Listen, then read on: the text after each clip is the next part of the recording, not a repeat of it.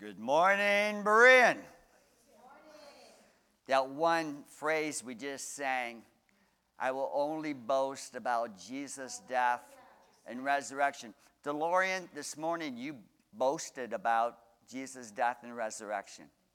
You proclaimed and told the whole church.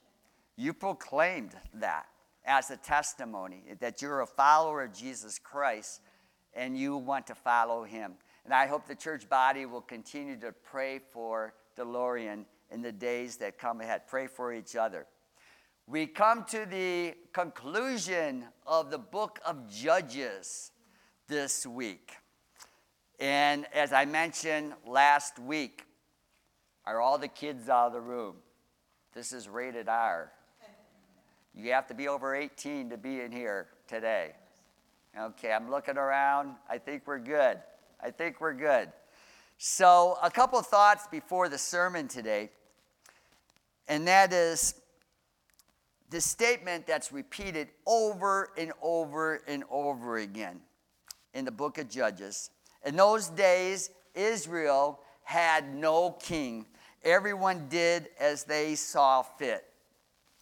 Or everyone did what was right in their own eyes.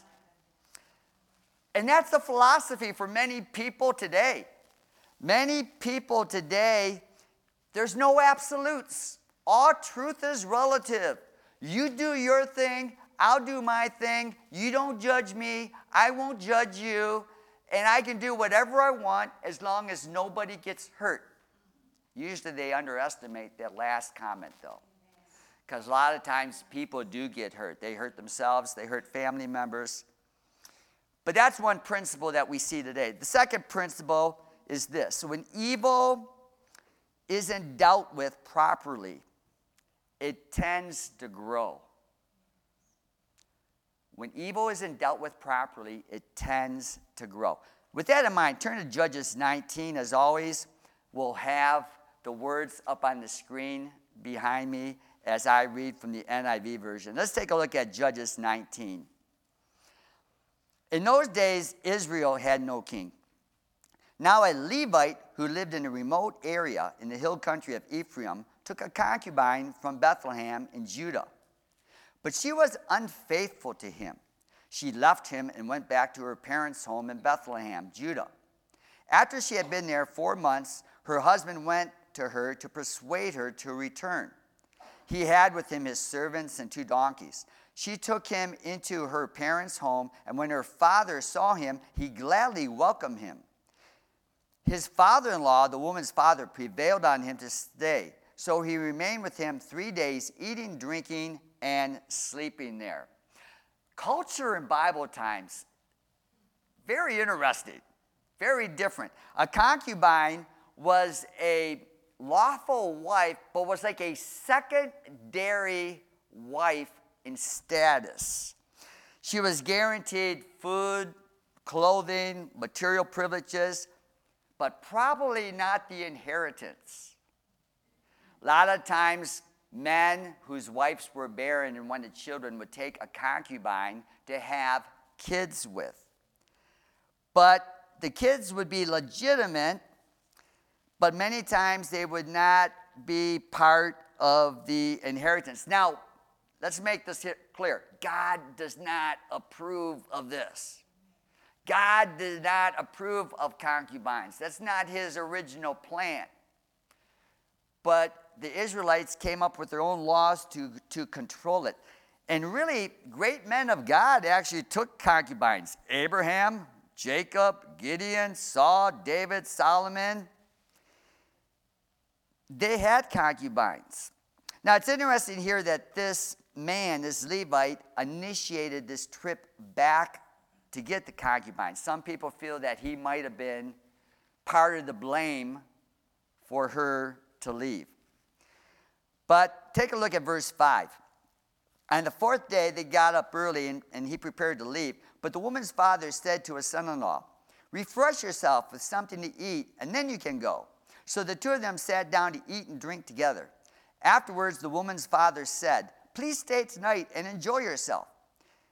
And when the man got up to go, his father-in-law persuaded him, so he stayed there that night.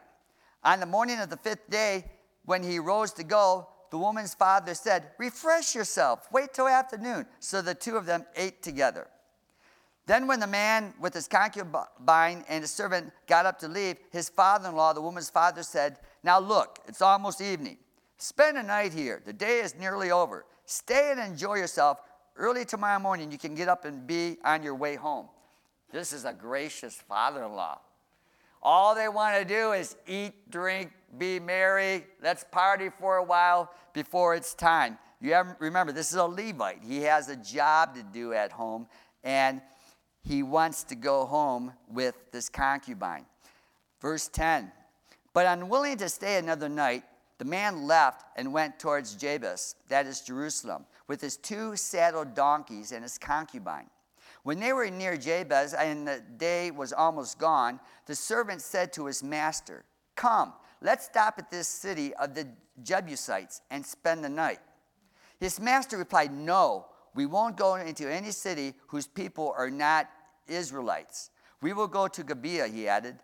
'Come, let's try to reach Gibeah or Ramah and spend the night in one of those places.' So they went on, and as the sun set, they neared Gibeah and Benjamin. There they stopped to spend the night. They went and sat in the city square, but no one took them in for the night." The first city they came to was Jerusalem, the Jebusites. The Jebusites were a Canaanite people.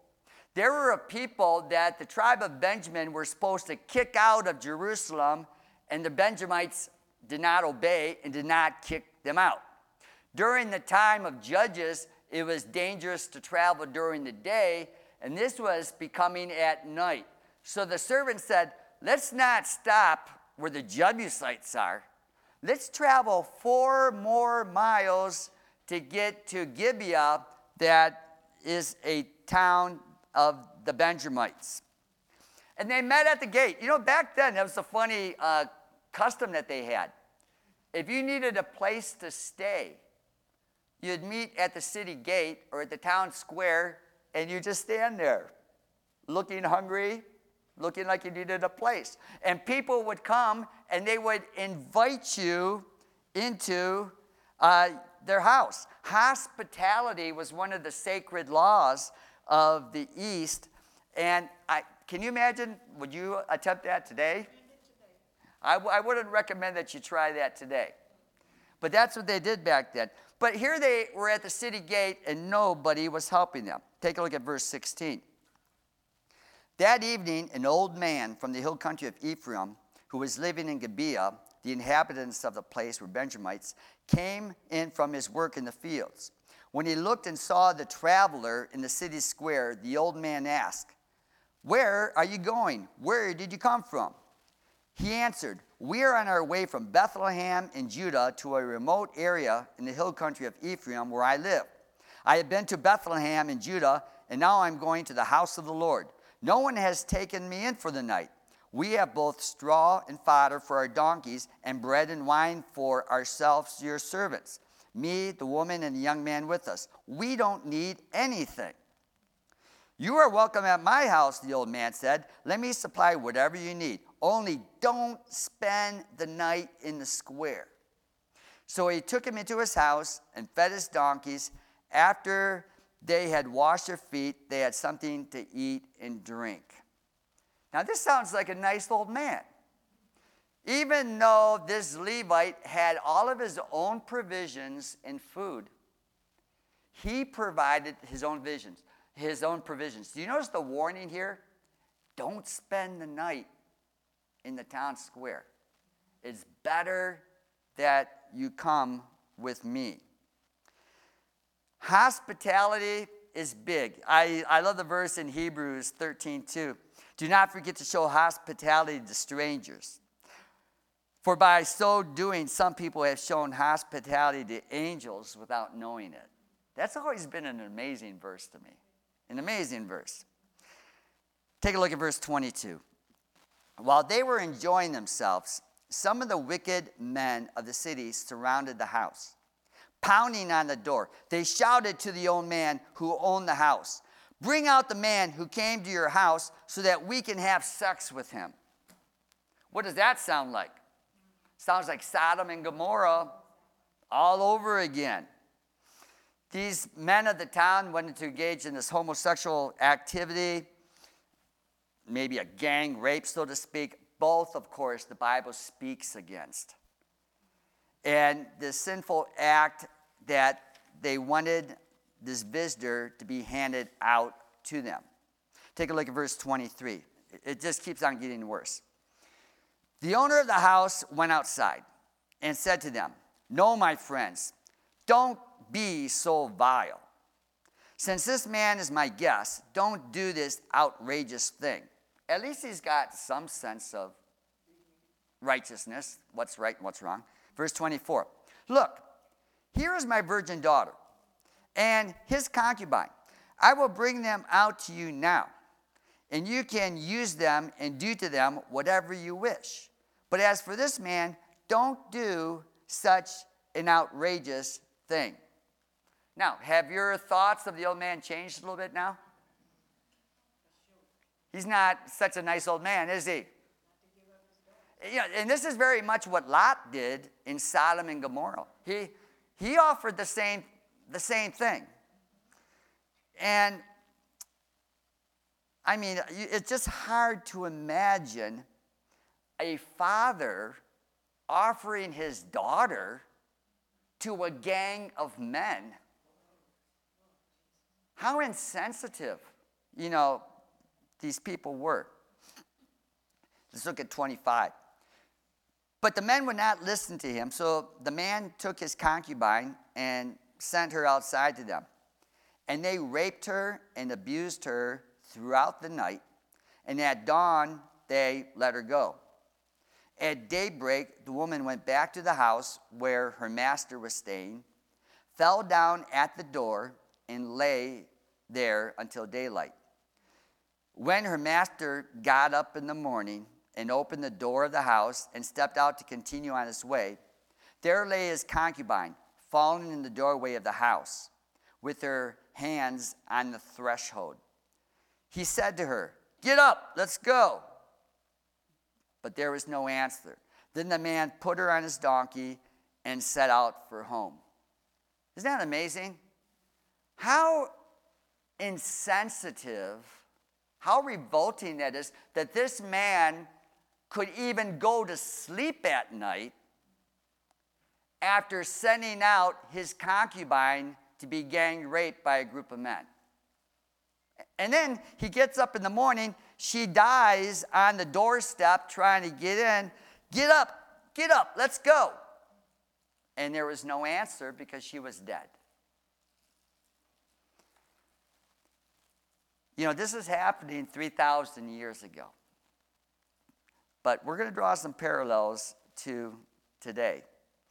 So let's continue reading here in verse 29. "When he reached home, he took a knife and cut up his concubine, limb by limb, into 12 parts, and sent them to all the areas of Israel.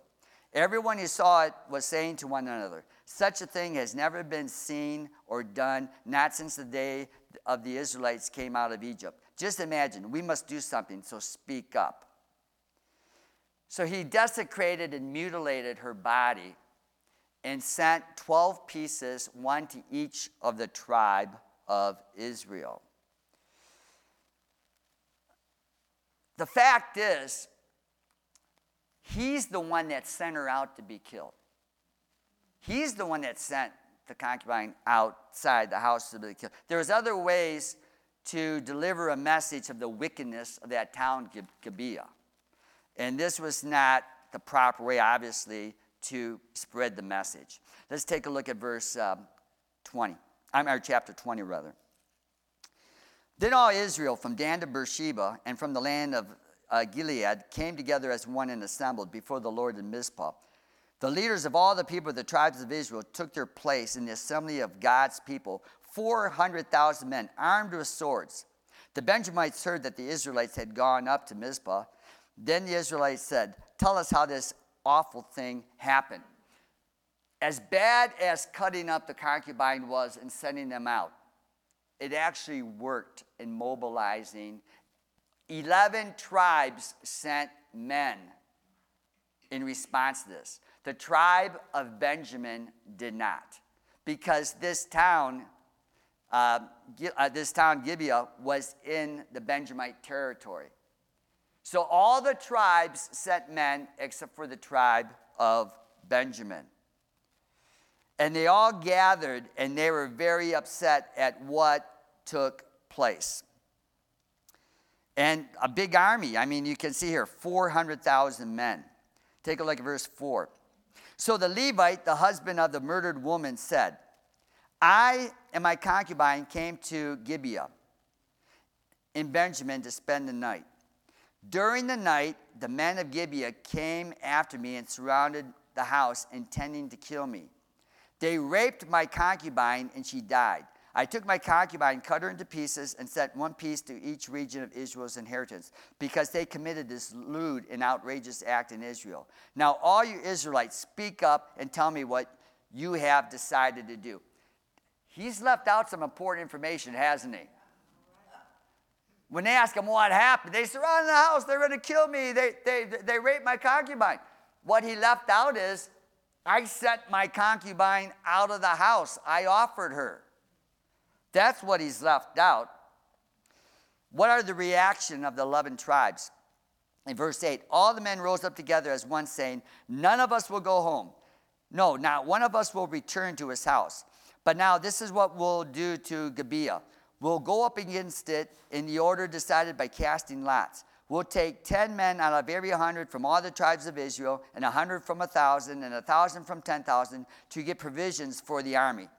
Then when the army arrives at Gibeah and Benjamin, it can give them what they deserve for this outrageous act done in Israel. So all the Israelites got together and united as one against the city. So they're upset, and they certainly have a big, big army. How are the Benjamites thinking? Take a look at verse 12. The tribes of Israel sent messengers through the tribe of Benjamin, saying, what about this awful crime that was committed among you? Now turn those wicked men of Gibeah over to us, that we may put them to death and purge the evil from Israel. But the Benjamites would not listen to their fellow Israelites. From their towns, they came together at Gibeah to fight against the Israelites. At once, the Benjamites mobilized 26,000 swordsmen from their town, in addition to 700 able young men from those living in Gibeah. Among all these soldiers were 700 select troops who were left-handed. Each of them could sling a stone at a hair and not miss. Israel, apart from Benjamin, mustered 400,000 swordsmen, all of them fit for battle. So the Benjamites came up with 26,000 men. That's way outnumbered. Now they had 700 special forces. The Benjamites were known as being left-handed. These were left-handed slingshot shooters, sharpshooters, assassins that had great accuracy. And I'm going to speed this up a little bit. I'm not going to read every verse, but let me read verse 18. The Israelites went up to Bethel and inquired of God. They said, who of us is to go up first to fight against the Benjamites? The Lord replied, Judah shall go first. At least they were inquiring of the Lord here. Amen. And that's good. But let me speed this up, because I'm not going to read every verse today because of its length. But the first battle happened, and the Benjamites won. In fact, 22,000 Israelites were killed on the first day. So the second day, they go out to battle. The Benjamites won the second day. 18,000 Israelites were killed. And you wonder, what's going on here? That's what the tribes of Israelite felt. So let's take a look at verse 26. Then all the Israelites, the whole army, went up to Bethel, where they sat weeping before the Lord. They fasted that day until evening and presented burnt offerings and fellowship offerings to the Lord. And the Israelites inquired of the Lord. In those days, the Ark of the Covenant of God was there, with Phinehas, son of Eleazar, the son of Aaron, ministering before it. They asked, shall we go up again to fight against the Benjamites, our fellow Israelites, or not? The Lord responded, Go, for tomorrow I will give them into your hands. And what the tribes did, they took a book out of Joshua in the battle of Ai. And what they did is the next day, the Israelites sent out a small number of troops to fight against the Benjamites. And the Benjamites came out and they said, Day 3, another victory. And they started going after the small Israelite army. But the Israelites started to flee. And the Benjamite says, we're going to run after them and chase them and destroy them. So the whole army of the Benjamites went away from the city chasing after the Israelites. But guess what? Most of the army was on the other side. And when the Benjamites came away, it was an ambush. The Israelites went into the town and burned it to the ground. And when the Benjamites looked around, they saw their city on fire. They were in despair. They looked back, and then they got attacked from this way. They got attacked from this way. And they were defeated. Take a look at verse 46. On that day, 25,000 Benjamite swordsmen fell, all of them valiant fighters. But 600 of them turned and fled into the wilderness to the Rock of Rimmon and stayed there for 4 months. The men of Israel went back to Benjamin and put all the towns to the sword, including the animals and everything else they found. All the towns they came across were set on fire. The big part of this that I want you to realize is that there's 600 Benjamin men that have escaped. And they're living in this area of Rimmon, which is a lot of cliffs, steep cliffs, caves. Some of these guys probably still have their slingshots. And they're out there hiding. They're hiding for 4 months. Now, as we go to chapter 21, the 11 tribes, they're still hot and they're angry, but they start to cool off. But they realize something in verse 1 of chapter 21. The men of Israel had taken an oath at Mizpah. Not one of us will give his daughter in marriage to a Benjamite. They all took an oath. We are so mad at the tribe of Benjamin, none of us are going to give our daughters to them in marriage. But then they realize this. Verse 2, the people went to Bethel, where they sat before God until evening, raising their voices and weeping bitterly. Lord God of Israel, they cried, why has this happened to Israel? Why should one tribe be missing from Israel today? Early the next day, the people built an altar and presented burnt offerings and fellowship offerings. Here's the problem.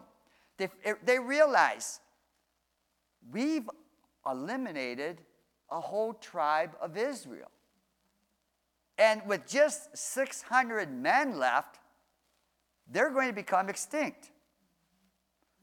And they realize, as mad as we were at them, we want them to continue to exist. 600 men, but there's no wives, no women. So let's continue in verse 5. Then the Israelites asked, who from all the tribes of Israel has failed to assemble before the Lord? For they had taken a solemn oath that anyone who failed to assemble before the Lord in Mizpah was to be put to death. Originally, before the battle, they sent word out to all the tribes. We need help. We're going to go against the Benjamites. Obviously, the tribe of Benjamin did not come. But there is one city on the east of the Jordan. It was Jabesh Gilead. It was a trans-Jordan town east of the Jordan. They had not sent anybody to help fight. So here's the problem. They need 600 wives. Here's a town that did not send anybody. This story just gets worse. This account just gets worse as time goes on. Take a look at verse 6. Now the Israelites grieved for the tribe of Benjamin, their fellow Israelites, Today one tribe is cut off from Israel, they said. How can we provide wives for those who are left, since we have taken an oath by the Lord not to give them any of our daughters in marriage? Then they asked, I believe I just read that already because it sounds familiar. Okay, so let me go to verse 10. So the assembly sent 12,000 fighting men with instructions to go to Jabesh Gilead and put to the sword those living there, including the women and children. This is what you are to do, they said. Kill every male and every woman who is not a virgin. They found among the people living in Jabesh Gilead 400 young women who had never slept with a man. And then they took them to the camp at Shiloh in Canaan. Okay, you want to find 400 wives? Let's kill two birds with one stone. This town did not send anybody to help us fight. Let's go there and kill everybody except for 400 virgins that they found. And now we have 400 wives. So they're solving the problem by killing more Israelites. Of course, we still need 200 more to go, right? So that's part of the problem. So let's take a look at verse 13. Then the whole assembly sent an offer of peace to the Benjamites at the Rock of Rimmon. So the Benjamites returned at that time and were given the women of Jabesh Gilead who had been spared.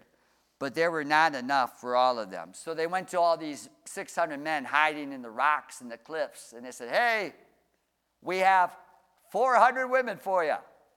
The first 400 down, here's your wives. 200 of you, you're going to have to wait a little while. We're working on it. Okay, so that's the situation. Unbelievable. Someone comes up with a bright idea, though, in verse 19. But look, there is an annual festival of the Lord in Shiloh, which lies north of Bethel, east on the road that goes from Bethel to Shechem, and south of Lebanon. Every harvest time in Shiloh, there was a huge annual festival, and these young women, young girls would come out and dance in celebration of harvest time. So in verse 20, so they instructed the Benjamites, saying, go and hide in the vineyards and watch. When the young women of Shiloh come out and join in the dancing, rush from the vineyards, and each of you seize one of them to be your wife, then return to the land of Benjamin. When their fathers or brothers complain to us, we will say to them, do us the favor of helping them because we did not get wives for them during the war. You will not be guilty of breaking your oath because you did not give your daughters to them. Okay. When these girls come out to dance, you hide in the vineyards. Everybody go out and grab a girl, kidnap them, take them back to your town. That's your wife. Now, some of the men of the town, the fathers, were saying, now, wait a minute. We took an oath that we cannot give our daughters to them in marriage. Don't worry about that. It's really semantics. You're not giving them. They're taking them from you. So you won't be guilty of your oath for breaking the oath. They're being kidnapped. It's like, when you think about this. So 600 men got their brides. 11 tribes, they kept their vows. The citizens of Gibeah was punished. The tribe of Benjamin was taught a lesson. 12 tribes of Israel survived. The Benjamins went home, rebuilt their cities, and they started to repopulate. Why did all this happen? One Levite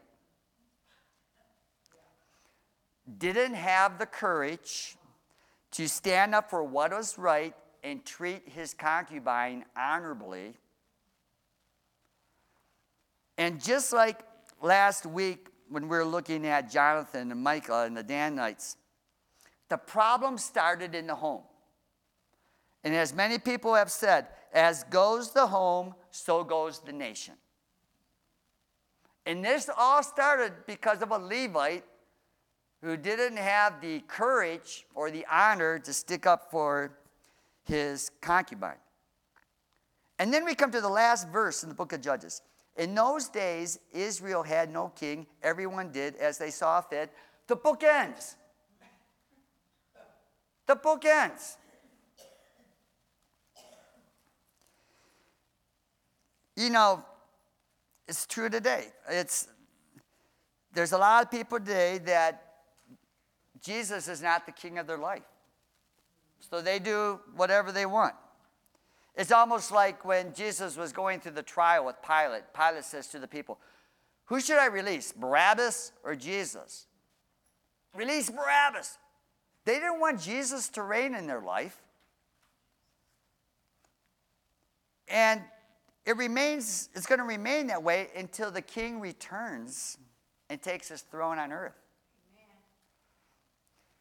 You know, everybody in the story today, everybody did what they thought was right in their own eyes. All the terrible things that happened today, everybody thought that they were doing right. In America, we like that freedom. We like that freedom to do what we think is right, as long as nobody gets hurt. But you know what usually happens, especially when husbands, fathers sin? They get hurt. Their spouses get hurt. Their children get hurt. They get enslaved to sin. A lot of people get hurt. And that's true. When sin is not dealt with initially and in a small way, it tends to grow. When God is absent from society, what happens is the strong oppress the weak. You see that in the story today. It's like apostasy and anarchy go together, and people the strong oppress the weak. And when you think of today, who's the weak in our society today? Well, you've got children. You have unborn children. They're weak. You have some minorities. You have the elderly. And we as Christians, we have to support and protect them and do everything that we can. What does our Declaration of Independence say? We hold these truths to be self-evident, that all men are created equal, and they are endowed by their Creator with certain unalienable rights, that among these are life, liberty, and the pursuit of happiness. And we need to follow that. So, some concluding thoughts in the book of Judges. You know, whenever pastors say concluding thoughts, that means you got to look at your watch and see how much time we have. I'll try to make this quick. You know, when God's people are unspiritual, the nation can decline. And we see this. We're supposed to be the salt and light of our society. And when the church is weak, we don't exert that positive influence on society. C. Campbell Morgan says this: the church did the most for the world when the church was least like the world. Today, many churches feel like they have to imitate the world to reach the world. I thought that was an interesting quote. That the church, we are the salt and light. We cannot hide it under a bushel.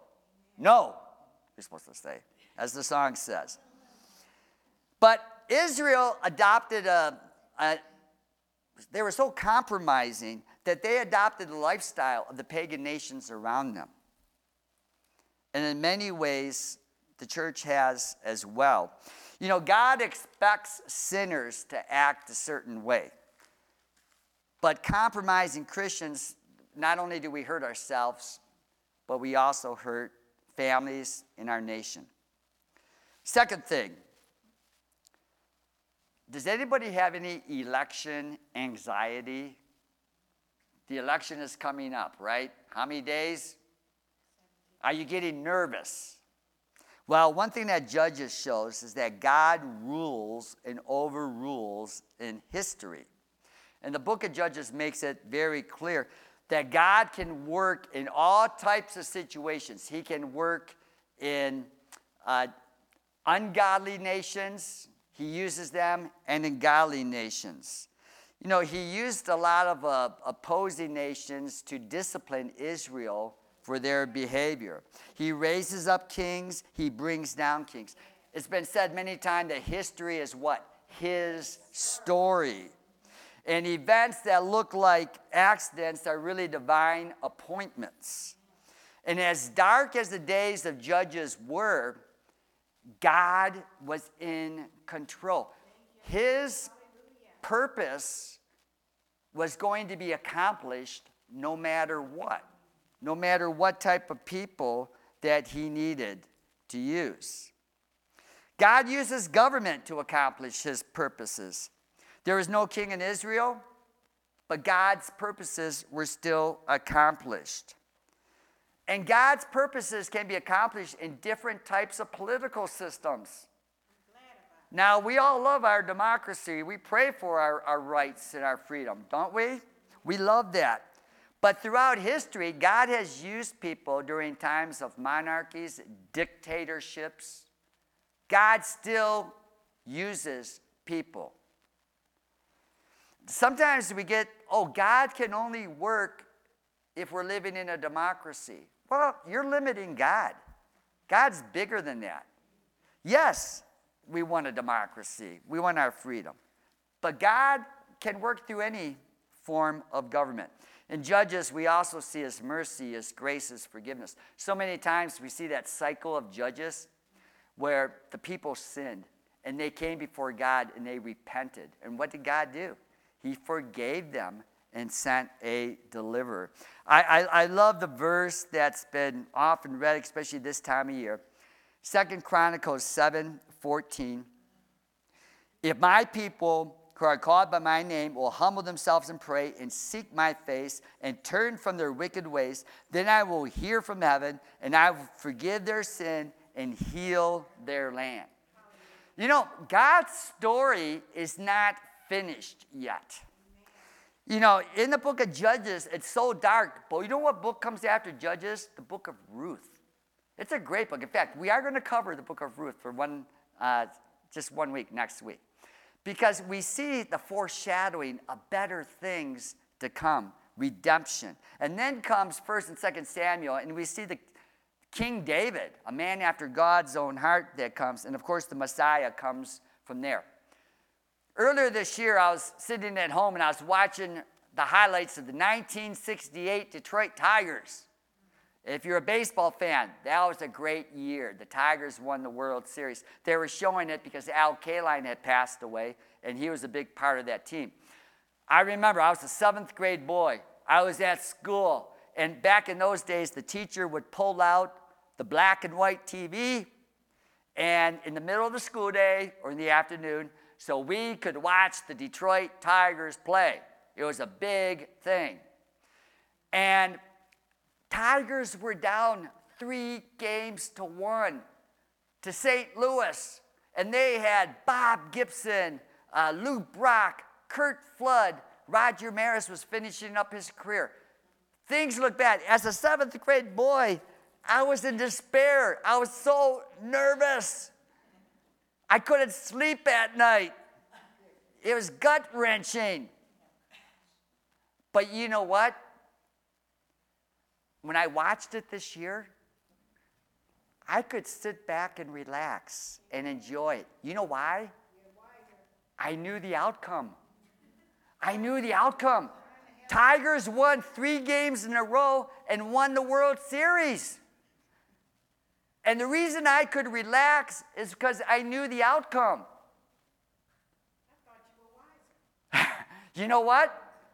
The book of Judges is a dark, dark book. Today, our society is going through a dark, dark, dark time. But guess what? I can have the peace of God because you know why? I know the outcome. I read in the book of Revelation I know that evil is going to be defeated. Righteousness will triumph. And the King of Kings and the Lord of Lords is going to reign forever and ever and ever. I know the outcome. So that's why we can relax. And you know what? The other thing about the book of Judges, it doesn't tell the whole story on everybody. There are some judges in there, Shamgar, Tola, Jair. One verse is given to them.